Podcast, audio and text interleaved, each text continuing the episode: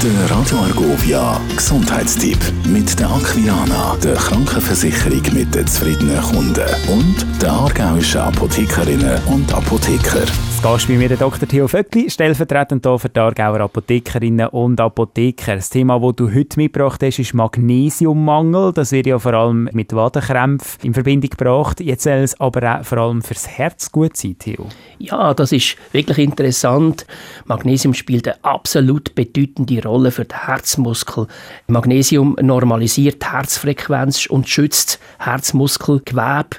Ein Mangel erhöht die Erregbarkeit, führt zu Rhythmusstörungen und Bluthochdruck. Neben Herzproblemen können aber auch weitere Mangelerscheinungen auftreten. Welche sind denn das?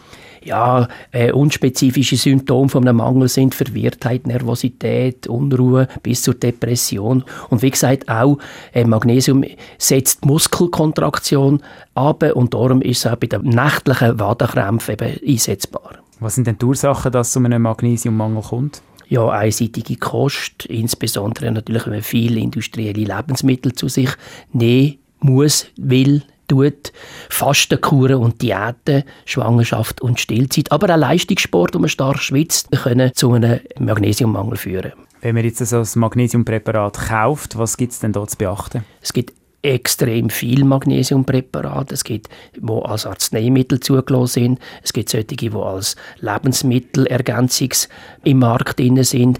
Magnesium wird auch schlecht resorbiert. Organische Verbindungen sind besser als anorganische Verbindungen. Und Bioführbarkeit muss man wirklich genau anschauen. Und darum ist es sicher gut, wenn man sich auch bei einem Magnesiumpräparat beraten lässt.